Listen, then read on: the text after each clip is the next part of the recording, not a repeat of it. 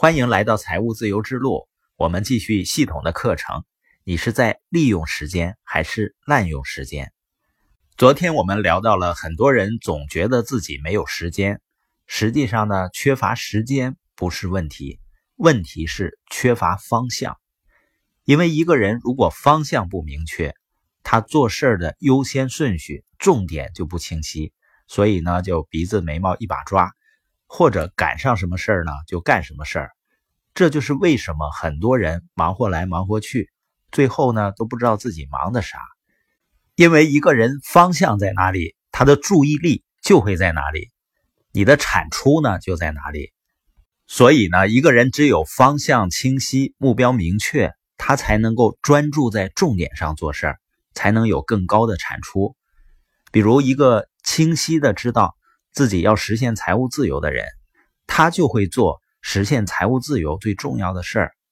那实现财务自由最重要的事儿是什么呢？一个是成长，一个呢是建立资产。硅谷呢有一句话叫“创业就是成长，没有成长就不是创业”。个人实际上也是一样，生活呢就是成长，没有成长就不是有意义的生活。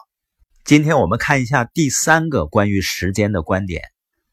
时间比钱更有价值，钱不是最重要的，因为它可以再生，你可以赚；而时间呢，它是不能替换的。一旦那一天过去了，你不可能再取回来。如果你真的理解这一点啊，你就会发现，用自己有限的时间去换有限的钱，是多么不划算的事儿。作家查尔斯写了一本书，从出生到去世之间要做的事情。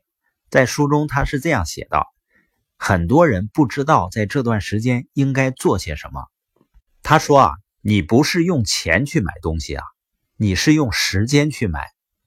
比如说，你想五年之后呢，你存够钱去买你想要的那个度假屋，然后呢，你就可以歇一歇了。这意味着这所房子会花去你五年的时间，也就是你成年生活的十二分之一。”如果我们把房子啊、汽车呀或者其他的东西的价值换成时间，然后你再看看它是否还值得。还有很多人呢是用四十年的时间换一份微薄的退休金，也就是一份退休保障。第四个关于时间的观点呢，管理大师彼得·德鲁克说啊，最能辨别有效管理的地方在于他们对时间的无微不至的爱护。这位伟大的管理专家的意思是说呢，区分有效管理者的最好标准，就是看他怎么安排时间。现在呢是二零一八年的开始，如果我们从现在开始就明白时间的价值，并且开始有效的使用它，而不是滥用它，这一年呢我们就会非常有成效，而且呢丰富多彩。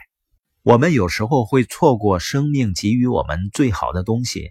就是因为我们不明白时间的价值，所以呢，我鼓励你找一位导师或者教练，帮你好好的规划一下这一年。如果你能够真的制定并执行你的计划，我相信呢，在二零一八年结束的时候，你的心里会有着满满的幸福感。